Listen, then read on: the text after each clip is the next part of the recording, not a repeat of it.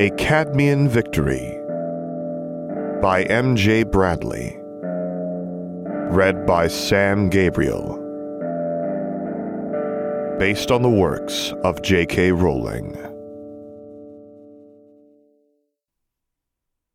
Chapter 121 Are for stories yet unfinished. A girl with silver hair clutched at a slim chain about her neck, twisting it so tight over her knuckles it drew blood. Dust settled over the blank green eyes and dark robes at her feet. For you, he murmured. He did this for you. As always. A soft little whisper welled up in the back of his mind. You're real. He thrust out a hand, and the pale wand floated to his fingers from beside the corpse. One last dream still remained. The silver haired girl gathered the body beneath her into her arms. White feathers bristled from her skin, and tears trickled from irises as dark as night. Azure flames flickered up about her feet, dancing on the stones like little candle flames. You was more than you will ever be, she hissed. He leveled his new wand at her, but the breath caught in his throat, and the words died on his tongue. Sacrifice. A soft, smooth thought rose up from the base of his skull. You are protected by his sacrifice, he said. And Lord Voldemort does not forget his mistakes, he learns from them. She wavered to nothing. A strange melancholy fell upon him as he stared over the rubble and the ash. A thick, gray shroud smothering everything he'd achieved. Fleur. The name slipped from his lips. Fleur Delacour. How could he choose to die for her? She would have only betrayed him in the end. Red robed aurors and hit wizards appeared among the rubble spells flashing between them and his dark robed Death Eaters. A one armed Auror jumped up atop the rubble, hurling curses. He swatted them aside and closed the air around him like a fist, ripping the man's spinal column out and watching him roll away down into the dust. Azure flames crept across the stones, and the stink of burning flesh filled his nostrils. The stark, Gray walls of the orphanage burnt before the eye of his mind, orange tiles crumbling into flame and smoke swirling across London streets. A witch in tattered red robes scrambled up the mound and threw herself at him. Avada! She screamed. A single black butterfly exploded from his wand and swallowed the flash of green, bursting into black smoke. He opened her throat with a flick of his wand and a cutting curse, watching the bright crimson liquid spurt out onto the stones. Blood. The world stretched off into the distance as the witch clutched at her neck, gasping and collapsing back into the rubble, her heels kicking in the dust. It's lonely, isn't it? A girl's voice echoed up from the back of his mind her heels swinging from the top bunk. Like not quite being real. He squeezed his eyes shut and shook his head, but wide framed cheap glasses hovered behind his eyelids. What magic is this? he whispered. What did he do?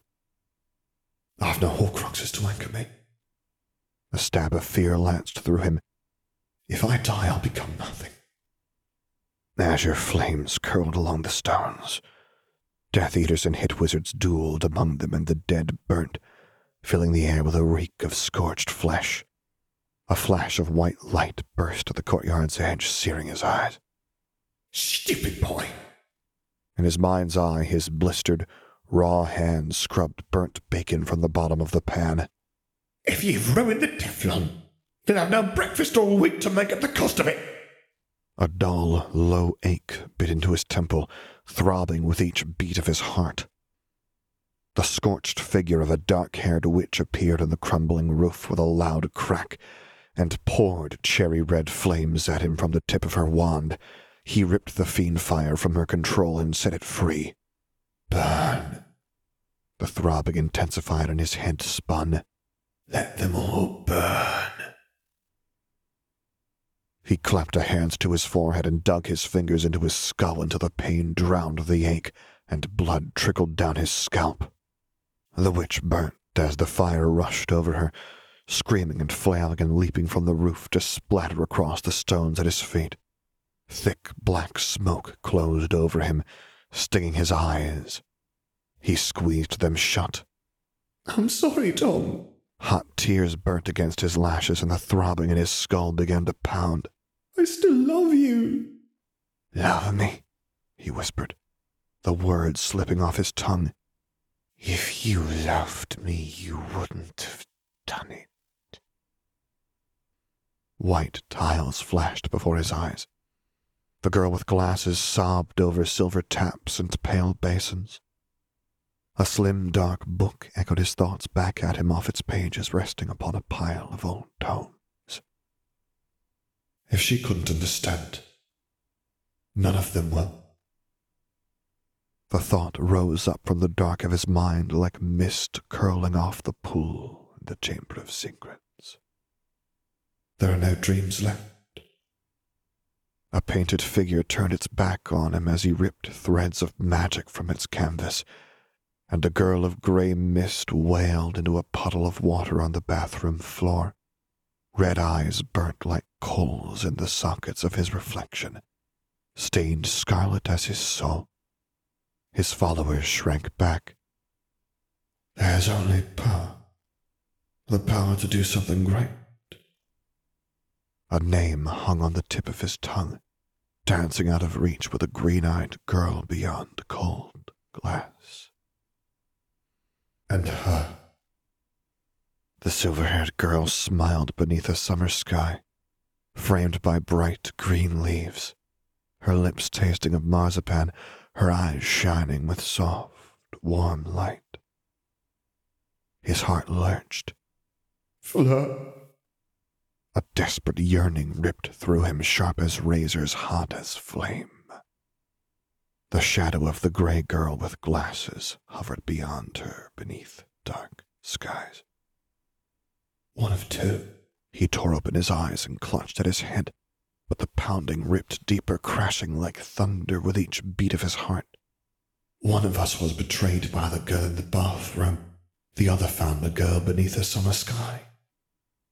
A flicker of white snatched the elder wand from his hand in a flash of pain, Hot blood trickled down his wrist, dripping into the flames around his feet with a soft hissing. Which am I? He slipped the long, pale yew wand from his sleeve and stared at it, spinning it round in his fingers as the inferno swallowed the world around him. And i either must die at the hand of the other. A hoarse rasp rose from the back of his mind over a tale of cold fury and hot hate. The words seeped through the stilted, twisted, warped memories of two shattered souls. For neither can live while the other survives. He closed his eyes. Scattered, tattered shadows clawed at one another in the dark, bound in foreign flesh, thrust together, mutilated and merged. But which am I? How do I win? Above white tiles, the girl of gray mist faded to nothing with a tearful smile. Heat licked at him. He opened his eyes. Red flames ran along the length of his wand, flickering in his dark robes. He thrust his wand at them. Pale yew crumbled to ash, slipping through his fingers. The fire ate into him in searing hot waves, curling into his flesh like burning hooks. Dark mist swirled amidst the smoke. It doesn't matter which I am. He closed his eyes and pictured the green eyed little girl smiling behind the glass, letting the world and its agony drift into the distance. Perfect wishes don't come true. End of chapter 121. For the text of this and other stories, visit alltheblankcanvas.com, as well as patreon.com slash theblankcanvas. Music by As I Walk Into the Abyss Blinded. QA assistance by Sakiko and Ohana. If you would like to commission me to record a story, voiceover, or character, please get in touch using the contact information on my website, which is located at samgabrielvo.com. And there you can find other stories that I've read, as well as links to my Patreon page, to which I hope you consider subscribing to support me, and my Discord server, where I record things live for your enjoyment. And finally, as always, thank you for listening.